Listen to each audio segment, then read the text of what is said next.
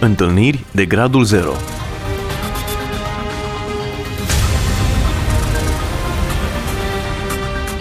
O emisiune realizată de Cristina Olariu.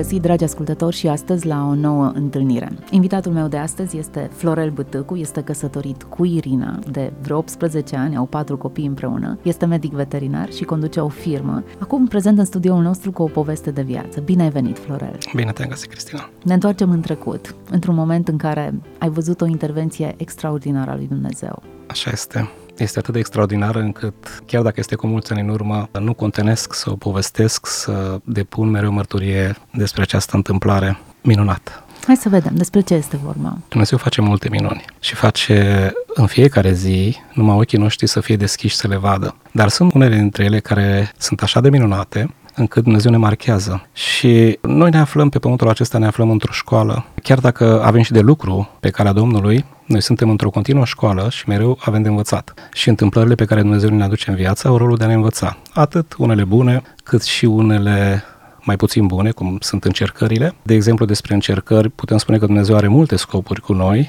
dar unul dintre ele este aceea să învățăm din acele încercări. Ceea ce eu vreau să povestesc nu este o încercare, este felul în care Dumnezeu m-a ajutat să mă las de fumat. Și deși poate părea un lucru minor pentru unii acesta, eu care l-am trăit, pot să spun că nu a fost minor, ci a fost o experiență extraordinară pe care, repet, nu contenesc să o povestesc.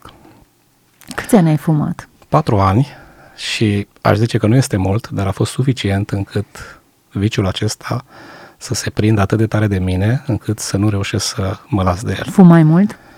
Nu fumam foarte mult. Uh, în sfârșit, uh, depinde de apreciere. Fumam undeva între jumătate de pachet și un pachet pe zi. Erau puține zile în care fumam un pachet. Dar doza aceasta, ca să zic, era suficientă încât să-mi creez eu așa o dependență, încât să vreau după aceea să mă las și să nu reușesc. Dar eu m-aș întoarce un pic mai în urmă cu povestea și anume în copilăria mea. Noi suntem trei fii la părinți, trei băieți, eu sunt cel mai tânăr și părinții noștri, oameni simpli de la țară, tatăl meu zugrav, dar foarte harnic, atât de harnic încât uh, gospodăria noastră de acolo era, dacă nu cea mai înstărită din sat, printre cele mai înstărite. Tatăl meu era un om muncitor și evident avea o preocupare pentru educarea copiilor lui, dovadă că toți trei am avut uh, după aceea studii superioare. Dar el avea o obsesie, o obsesie împotriva fumatului. Și de unde a venit această obsesie? Din faptul că el a fumat de când a fost copil până în armat. Pe vremea aceea se făcea armata la 22 de ani. Și în armată i-a picat în mână o carte referitor la efectele teribile medicale, consecințele medicale teribile ale fumatului. Și atât de tare a fost șocat încât s-a lăsat de fumat și din clipa aceea, deci de la 22 de ani, el ducea o campanie împotriva fumatului. Pe unde avea ocazie, pe acolo spunea oamenilor să nu fumeze pentru că este foarte dăunător sănătății. Prin urmare, și noi de mici copii, mereu și mereu am auzit asta de la tatăl nostru, să nu vă apucați de fumat, să nu vă apucați de fumat. Dar cine a stat să asculte de părinți, de tatăl nostru? Doi dintre noi trei, adică eu și cu fratele meu cel mare, ne-am apucat de fumat. La ce vârstă ați început? Eu m-am apucat în armată și așa cum se apucă toți, cred, aproape toți, dar eu înclin să cred că toți, într-un mod stupid, copilăresc, se apucă din lipsă de preocupare. Noi am avut o armată ușoară, trebuia să facem 9 luni, a fost revoluție, atunci s-a redus la 6 luni, a fost o armată ușoară și scurtă și din lipsă de preocupare m-am jucat și m-am apucat de fumat. Am început să fumez, evident că la început nu am uh, considerat că vreau să mă apuc de fumat. Am zis că fumez o țigară când și când, evident numai țigări scumpe, numai țigări cu filtru, de calitate, uh, numai că după aceea joaca n-a mai fost joacă și a început să, ca organismul să ceară. Am continuat la facultate un an, doi, trei, ce a zis tatăl tău când te-a simțit? Tatăl meu n-a aflat chiar de la început. Evident că am ascuns. A aflat undeva spre sfârșitul perioadei în care am fumat. A fost dărâmat, aș zice. Mai întâi a aflat de fratele meu cel mare și după aceea a aflat și de, de mine. A fost dărâmat pentru că el știa câtă muncă dusese să ne convingă pe noi să nu fumăm. Și avea impresia că parcă i-am făcut în ciudă. Dar nu era, nu, nu asta era ideea. Nu am vrut să-i facem în ciudă, din potrivă. Îl iubeam și îl iubesc și acum pe tatăl meu. M-am jucat și după aceea joacă n-a mai fost joacă. În sfârșit a venit un uh, moment, emisiunea aceasta se numește cum se numește, dar uh, eu consider momentul acela momentul zero și anume momentul în care m-am întors la Dumnezeu, momentul convertirii mele.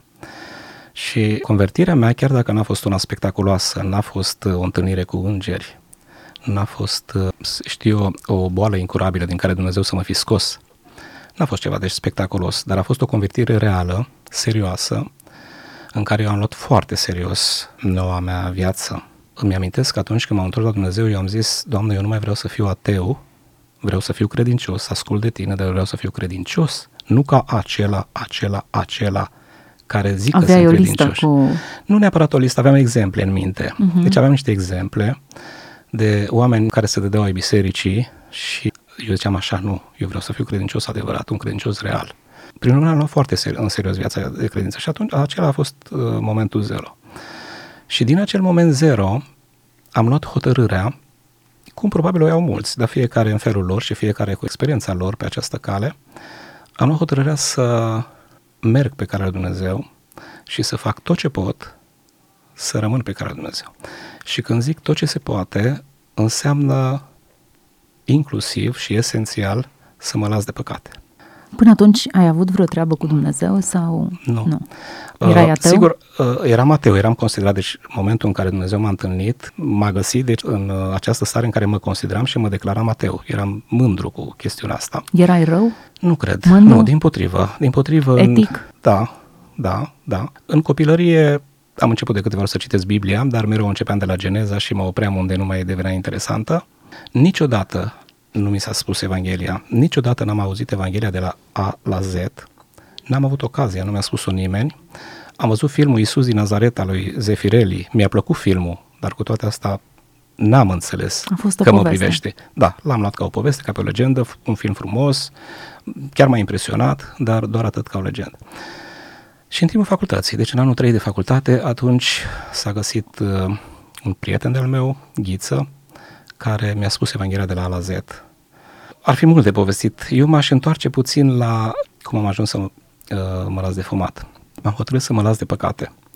Și am stat și m-am gândit, ce păcate am eu? N-am omorât pe nimeni, uh, n-am furat într-un mod deosebit de la nimeni, uh, n-am făcut nimic cu nevasta altuia, n-am făcut ceva spectaculos.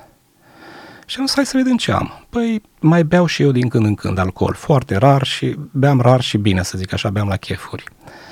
Uh, a fost foarte simplu, mă voi lăsa de asta și gata. Uh, după aceea ce fac? Păi înjur. Uh-huh. Trebuie să mă las de înjurături. Și era o, era o problemă pe care o observam și eu, că era, era o chestiune de necontrolat. Adică ieșea în jurătura fără să realizez, fără să o pot controla. Și mi-amintesc că la această preocupare să mă las de înjurătură, îmi amintesc cum uh, mă străduiam, evident, era, știam că este treaba mea să mă străduiesc să mă abțin, dar mergeam într-un parc și m-am împiedicat de o piatră, era să cad și mi-a scăpat înjurătura. Și atunci am zis, Doamne, eu am promis că nu mai înjur, te rog, iartă-mă. M-am pocăit atunci înaintea Domnului. Nu mai fac așa ceva niciodată. Și știam că Dumnezeu m-a iertat. Și într-o altă ocazie m-am împiedicat, iar era să cad și mi-a ieșit înjurătura doar pe jumătate. și am zis, Doamne, îți mulțumesc că măcar jumătate n-am mai spus-o și din clipa aceea n-am mai... Eram foarte preocupat să fac progrese pe uh, zona păcatelor de care trebuia să mă las. Și eram bucuros și mulțumeam Domnului pentru aceste progrese, pentru succesul pe care îl aveam. Uh, apoi am trecut la gânduri uh, urâte, uh, sentimente murdare și uh, am trecut la partea de interior. Dar n-am știut, nu mi-a spus nimeni și n-am realizat că fumatul e un păcat. Uh, De din ce îl pot- socotești păcat? o să ajung acum la el, că atunci nu o socoteam. Asta este chestiunea. Din potrivă, eu asociam fumatul cu filozofi, cu imaginea savanților, cu, care aveau eventual pipa în colțul gurii, cu imaginea cercetătorilor. Asociam fumatul cu ceva pozitiv. Nici nu mi-am pus problema că s-ar putea fi un păcat de care ar trebui să mă las. Și deci eu m-am întors la Dumnezeu. Am început să citesc Biblia, cărți creștine și timp de două săptămâni timp în care am citit toată Biblia, exceptând unele mici zone. În două săptămâni. Mai puțin. În două săptămâni am citit Biblia, în primele două, și am mai citit și alte cărți pe lângă. Deci nu exagerez. Când spun asta, eram flămând după spiritualitate și în toată această perioadă eu fumam. Îmi amintesc că era o colegă de-a mea de la, eu eram în anul 3 de medicină veterinară, ea era anul 3 la zootehnie, de la martorii lui Jehova, cu care mai aveam așa discuții pe aceste teme și ajungeam uneori să ne contrazicem pe anumite subiecte din Biblie și eu eram cu țigara, fumam și o contraziceam pe ea și dădeam citate din Biblie. Și ea, așa bun simț avea că niciodată nu mi-a zis, tu vorbești, uite-te la tine, ce faci? Niciodată nu mi-a zis. Uh, și în sfârșit am continuat așa până când într-o duminică după amiază târziu, într-o duminică seara, după ce am ieșit de la biserică, unde am fost marcat de predică și eram, sorbeam predicile, așa cum este la dragostea din tâi, am ieșit în stație de troleibuz, am aprins țigara și am început să fumez.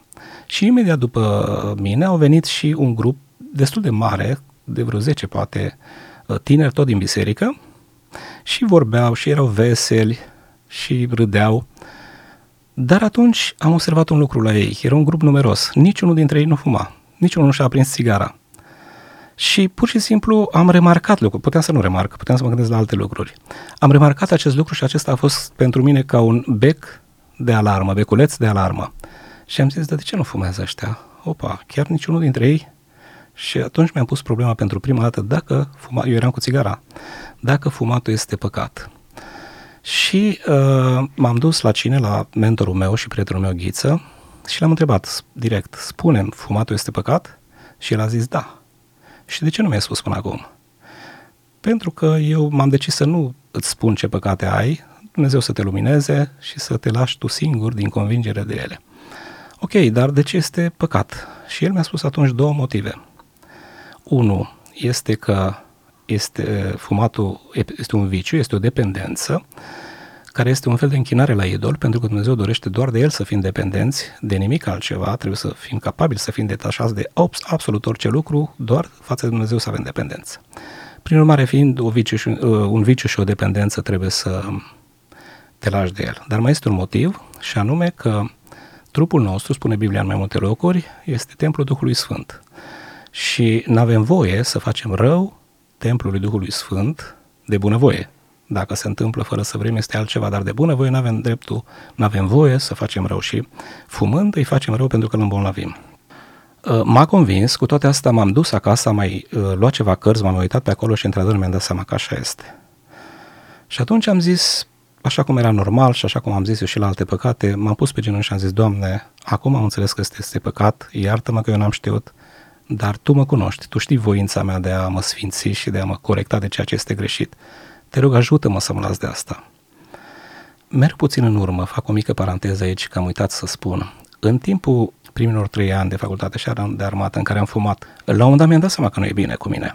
La un moment dat mi-am dat seama că pofta aceasta și dependența aceasta mă deranjează, început să se mă deranjeze. De ce te deranja? Pentru, Pentru că, că argumentul nu era spiritual atunci. Nu era argumentul spiritual, dar era o situație în care rămâneam fără țigări și ceream la prieteni și nu-mi dădeau. Mă mai prindea că toată, în facultate nu te culci așa de vreme. Mă prindea ora 11-12 seara și noi eram pe calea Radului cu căminele. Atunci nu erau așa de multe buticuri ca acum. Rămâneam fără țigări și aveam așa o stare de nervozitate. Trebuia să mă duc în oraș noaptea ca să iau țigări. Era, era deranjant, pe lângă costurile care le presupune fumatul. Și în acea perioadă m-am hotărât să mă las de fumat. Nu-L cunoșteam pe Dumnezeu. Și uh, am încercat o dată, am eșuat, am încercat a doua oară, am eșuat. Am încercat de cinci ori. Și de fiecare dată eșuam și când eșuam, eșuam în a doua zi de lăsat de fumat. Nu în prima fără țigări, ci în a doua. Poate că diferă, dar eu cred că la majoritatea fumătorilor, ziua a doua de lăsat de fumat este cea mai dificilă, este cea mai grea, este cea mai teribilă. Atunci, ă, pofta de fumat este imensă și nu puteam să trec peste această două zi. Și după a cincea încercare, nu-L cunosc cum se pe Dumnezeu, dar după a cincea încercare am zis niciodată nu mai încerc. E clar, nu sunt în stare, asta e, o să, o să merg așa toată viața. Aveam exemple în minte și evident că mă consolam cu asta că există oameni care au uh, trăit 80 de ani fumând și poate voi fi și eu ca ea. Nu l-am în seamă celelalte uh, zeci de mii de exemple de tineri care au murit datorită fumatului. Dar vreau să spun că momentul în care l-am cunoscut pe Dumnezeu era momentul în care eu renunțasem să mai încerc să mă las de fumat pentru că mi-am dat seama că nu pot. Și acum revin, m-am pus în genunchi înaintea Domnului și am zis, Doamne, am înțeles că ăsta este păcat și vreau să mă las de el, dar Tu știi, Doamne, că de cinci ori am încercat și de fiecare dată am eșuat. Dar eu știu, de asemenea, că Tu poți să mă ajuți. Și știu că de data asta voi reuși, pentru că Tu ești Cel care mă ajuți. Eu, dacă ar fi după mine, evident că nu voi putea. Asta a fost rugăciunea pe care am spus-o. Doar că în ziua aceea în care m-am decis să mă las de fumat și am spus această rugăciune, am realizat că peste două zile aveam un examen foarte greu la facultate. Era un parțial, un examen parțial dintr-un semestru, la chirurgie era un examen extrem de important. Și era deci peste două zile. Deci în a doua zi de lăsat de fumat ar fi fost pentru mine acel examen. Și acum urmează un episod uh, care cred eu că trebuie înțeles bine. Nu l-am mai făcut niciodată de atunci încoace și probabil nici nu o să-l mai fac. Și pentru cei care ne ascultă, să aibă grijă că nu este o rețetă. Eu spun doar o întâmplare pe care am avut-o și o să extrag din ea un principiu. Despre ce este vorba? Când am văzut că peste două zile am examenul, când am realizat asta, eu eram în perioada în care învățam pentru acel examen, am zis, opa, ce fac? O să fie exact în ziua în care eu transpir, în care mă doare capul, în care uh, mă chinui din lipsă de țigări. Dar am zis, stai că am un tată, stai că am un prieten, stai că am pe cineva la care să apelez. Și m-am pus pe genunchi și am zis, Doamne, nu trebuie să spun multe cuvinte, tu știi despre ce e vorba. Peste două zile am acest examen teribil. Îmi va fi foarte greu. Te rog, îngăduiem să mai fumez două zile și după aceea promit că mă voi lăsa de fumat. Asta am spus. Am înțeles de, de la Dumnezeu că mă va îngădui două zile. M-am ridicat de pe genunchi cu pace și cu liniște, am fumat liniștit două zile fără sentiment de vinovăție, am luat 10 la acel examen și după aceea, din clipa aceea, m-am lăsat de fumat până în ziua de astăzi. Și acum, nu s-a terminat aici. Cum a fost a doua zi după, după ce te-ai lăsat de fumat? A acum, fost din nou acum, același? acum urmează o, o chestiune foarte uh, interesantă și probabil punctul culminant a ceea ce vreau să spun. Cred că a fost miercuri uh, examenul de care spun. M-am lăsat de fumat din clipa aceea. Uh, vineri am plecat, deci în weekend am plecat la, în Oltenia la părinți, la frați. Frații mei stăteau amândoi în Craiova într-un apartament, apartamentul fratelui cel mare. Erau necăsătoriți și ei și eu necăsătoriți și am mers pe la ei. Era, cred că dimineața, pe la ora 5 ajungea trenul. Am mers la ei, ca de obicei m-au primit bine. Fratele meu cel mare, cum aveam obiceiul în trecut, atunci când ne întâlnim la o cafea și o țigară, să stăm și să mai depănăm tot felul de experiențe. El îmi face o cafea, aș face și lui și zice, hai, așează-te, spunem ce mai este nou în viața ta. Asta a fost întrebarea lui. A fost pentru mine o minge extraordinară aruncată la fileu. Și am început să-i spun ce mai este nou, cum că n-am cunoscut pe Dumnezeu, cum că am devenit credincios. De fapt, așa am și început. Am devenit credincios. Oh, interesant, stai și povestește, zice el. Și el și-a aprins o țigară și a început să fumeze. Și eu am început să povestesc. Și povesteam, și povesteam, și povesteam, așa cu râvnă. Aveam ce povesti. Și uh, pe lângă noi trece celălalt frate, care era student atunci la medicină, niciodată n-a fumat, nici atunci și nici acum, e medic. Cel care mereu ne reproșa în trecut că de ce fumăm și mie și lui fratele meu cel mare și trece și vede că eu nu fumam și zice, da ce, tu te-ai lăsat de fumat? În momentul în care mi-a pus întrebarea asta și m-a întrerupt din ceea ce povesteam, am realizat că fratele meu din fața mea, care fuma, fumase jumătate țigara și eu nici măcar nu mi-am dat seama că a prins țigară, nici măcar nu mi-am dat seama că fumează. Și atunci a fost pentru mine o revelație extraordinară că Dumnezeu mi-a luat pofta pentru că nu m-a deranjat. Pentru cineva care se lasă de fumat, dacă cineva fumează în preaj- preajma lui, este ceva teribil, e, e cumplit, este un chin, este o tortură și el nu poate să fumeze. Eu nici măcar nu am observat că fratele meu cel mare a, a aprins țigara. Și atunci mi-am dat seama ce, ce minune a făcut Dumnezeu și i-am spus uh, la celălalt frate, i-am spus, într-adevăr m-am lăsat de fumat. Evident, el a zis, lasă că ai mai încercat de nu știu câte ori și i-am spus, nu, nu, de data aceasta este altceva. Am realizat că Dumnezeu pur și simplu mi-a luat pofta cu mâna, nici n-a trebuit să mă chinui, eu eram dispus. Eu eram dispus și i-am spus, Doamne, eu vreau să mă las de fumat, Tu să mă ajuți. Eu eram dispus să mă chinui, cum mă chinuisem înainte. Știam că Dumnezeu mă va ajuta să merg chinuit, să merg mai departe până când n-a fost cazul. N-a fost cazul, Dumnezeu pur și simplu a luat pofta cu mâna. Acum, probabil că ceea ce eu povestesc este important pentru cei care încearcă să se lase de fumat. Poate pentru cei care se întreabă la ce e rău fumatul, de ce așa cum nici eu nu realizam înainte. Sunt conștient că există păcate mai urâte decât fumatul. Și dacă cineva se apucă să se lase de păcate, cum am început și eu, nu asta este neapărat și primul de care să se lase, probabil sunt altele și mai mari, dar este unul din păcate de care trebuie să se lase. Din punct de vedere medical, are niște consecințe teribile și este aproape, aproape o atitudine perversă să iei, cumperi pachetul de țigări care are pe el acele fotografii îngrozitoare, cu niște plămâni canceroși și ce se mai pune acum pe pachete de țigări și totuși să-l fumezi. Dumnezeu ne dorește curați și sufletește, dar și trupește. Și ajunge câte boli avem noi prin jurul nostru, nu trebuie să le mai ajutăm noi cu altele, cu altele și cu, cu fumatul. Dumnezeu ajută pe om să se lase de fumat în multe feluri.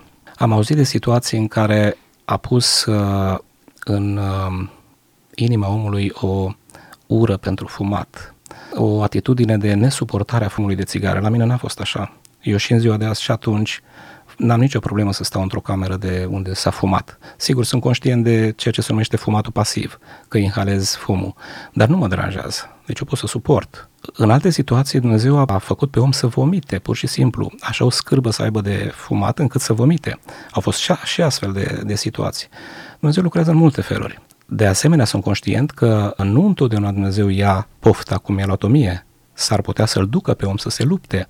Sunt uh, situații și am văzut asta foarte bine reflectat în lumea animală, cum își învață mama puiul să depășească un obstacol, nu îl trece imediat obstacolul, îl lasă să se lupte, îl lasă să încerce singur, cade, se ridică, cade, se ridică. S-ar putea să fie și astfel de situații și ca o modalitate prin care Dumnezeu să ajute pe om să treacă de acest viciu. Asta a fost în viața mea. Cum comentezi uh, acea situație în care Dumnezeu ți-a dat acea, eu știu, cum să-i spunem, derogare, răgaze două zile, înțelegere, mica înțelegere pe care ai avut-o tu cu Dumnezeu? Dumnezeu nu este om. Noi dacă ne-am gândit să fim în locul lui, a, poate că am uh, judecat prin prisma lui alb și negru, este voie, nu este voie. Dacă nu este voie, nici de cum, în nicio zi, nici o clipă, nici un minut, ci acum, dar Dumnezeu nu este așa. De ce nu este așa? Pentru că Dumnezeu se uită în inimă. Dumnezeu se uită la mine. Dumnezeu știa de atunci că eu peste două zile mă voi lăsa. Știa de atunci hotărârea mea. Știa că eu vorbesc serios, eu nu încerc să-l păcălesc, eu nu încerc să-l jmecheresc. Eu nu sunt condus de pofte în care încerc să-l driblez pe Dumnezeu în acele momente. Dumnezeu ne cunoaște. Și văzând lucrul acesta, eu cred că în felul acesta am avut și acea pace în inimă și acea convingere că Dumnezeu m-a înțeles. Nu e simplu și nu e de repetat și nu e neapărat de luat ca și model. De asta spun pentru ascultători că nu merge întotdeauna chestiunea asta, nu recomand. La mine atunci a fost valabilă și sunt conștient că a fost valabilă pentru că a funcționat până la sfârșit. Cum s-a prins scânteia aceea credinței? De la întuneric total, necredință, ateism, la credință și dorința de a trăi după voia lui Dumnezeu? Ghiță, de, despre care am povestit, uh, mentorul meu, a fost în primul rând pentru mine un model de viață. Dacă n-aș fi văzut în viața lui ceea ce spunea, nu l-aș fi crezut. Dar el a avut mult de furcă cu mine. Ne-am contrazis teribil de mult. Îl vedeam că de obosit este. Îl vedeam că nu știe cum să mai facă. Îl vedeam că sufere că eu nu-l cred și a avut mult de, de muncă și văzându-l atât cât de chinuit este, am zis, uite Ghiță, hai să nu ne mai uh, duelăm atât în argumente, recomandă-mi niște cărți pe care eu să le citesc în tihnă singur acasă și acele cărți să mă convingă pe mine că ceea ce spui tu este adevărat. Și mi-a dat două cărți. Una este Mărturii care cer un verdict, de Josh McDowell, cred că este. Și cealaltă este Și Biblia are totuși dreptate. Keller sau așa ceva îl chema pe autor. Și acele cărți, citindu-le, m-au convins. Acele cărți aveau și citate din Biblie. Evident, am luat și Biblia și m-am uitat după aceea în ea, în trimiterile pe care le făcea. Dar citatele acelea din Biblie, pe care eu nu le știusem înainte, nu știu dacă mai auzisem ceva din ceea ce spunea acolo, dar am realizat că acelea sunt din cer, nu sunt de pe pământ, spusele acelea. Și îți dau un exemplu. Cineva să zică, atunci când cineva te lovește peste obrazul uh, drept, întoarce și pe cel stâng, mi-am dat seama că asta nu poate fi o recomandare așa omenească. N-are cum să fie omenească, asta este din cer. Să zică iubește-ți vrăjmașul, asta nu, incredibil, asta numai din cer poate să vină și multe altele. Lucruri pe care ochiul nu le-a văzut, urechea nu le-a auzit și la inima omului nu s-au suit. Așa sunt lucrurile pe care le-a pregătit Dumnezeu pentru cei ce îl iubesc. Asta e ce teribil. Deci pe mine astfel de versete m-au atins, pentru că mi-am dat seama că nu pot fi decât din lumea spirituală, nu pot fi decât din cer. Și a lucrat în timp ce citeam acele cărți, a lucrat în mine, a lucrat în mine, uh, Duhul lui Dumnezeu m-a cercetat, până când am văzut la sfârșitul cărții Mărturii care cer un verdict o rugăciune de predare, un model de rugăciune de predare și m-am pus singur în cămăruță, stăteam la gazd atunci, m-am pus pe genunchi și am făcut acea rugăciune de predare și am fost convins că Dumnezeu m-a ascultat. Și din clipa aceea hotărârea a fost luată, n-a mai existat momente de uh, tulburare, de stai să văd, nu știu dacă am luat decizia bună sau nu. Din clipa aceea am pornit pe acest drum și în toți acești ani, chiar dacă eu ceea ce am povestit era de atunci, din anul 1993, sunt mulți ani de atunci, în toți acești ani, pe calea aceasta pe care am pornit, am o mulțime de confirmări nu trebuie să-mi spună cineva, nu trebuie să, nu, nu e cazul să mai reiau hotărârea, să mă mai regândesc, oare o fi bine ce am făcut, nu o fi bine ce am făcut. Am parcurs 20 ceva de ani pe drumul ăsta, dacă nu cumva nu e bine, nu e cazul. Eu mereu și mereu găsesc confirmări că drumul pe care am pornit este cel pe care trebuia să pornesc. Florel, am ajuns la finalul emisiunii noastre. E o frântură din uh, toată experiența ta cu Dumnezeu. Sigur. Însă vorbește mult, vorbește despre faptul că atunci când îl cauți pe Dumnezeu, cu onestitatea pe care ai avut-o tu, nu există să nu-l găsească. Dumnezeu promite însuși lucrul ăsta. Nu e neapărat că nouă ni se pare sau socotim așa. Dumnezeu însuși promite lucrul acesta. Mă cauți, mă găsești. Și povestea ta de viață este exact același lucru. L-ai căutat pe Dumnezeu în cărți sau în urma discuției pe care ai avut-o cu colegul tău, cu prietenul tău.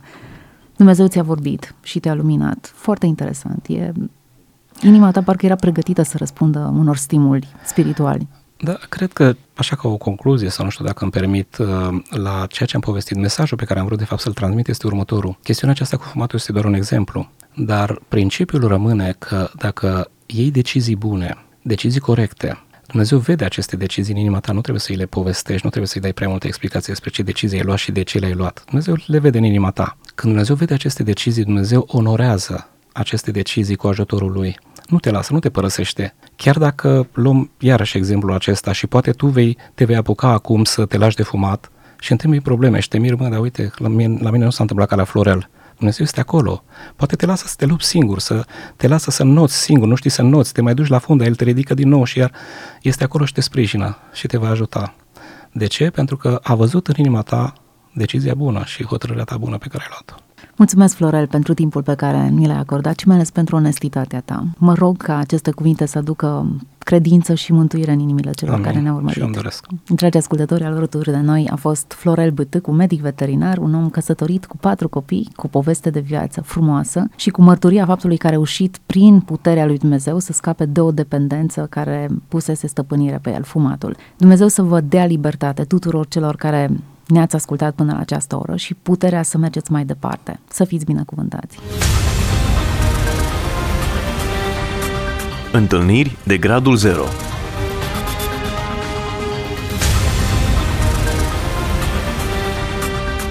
O emisiune realizată de Cristina Olariu.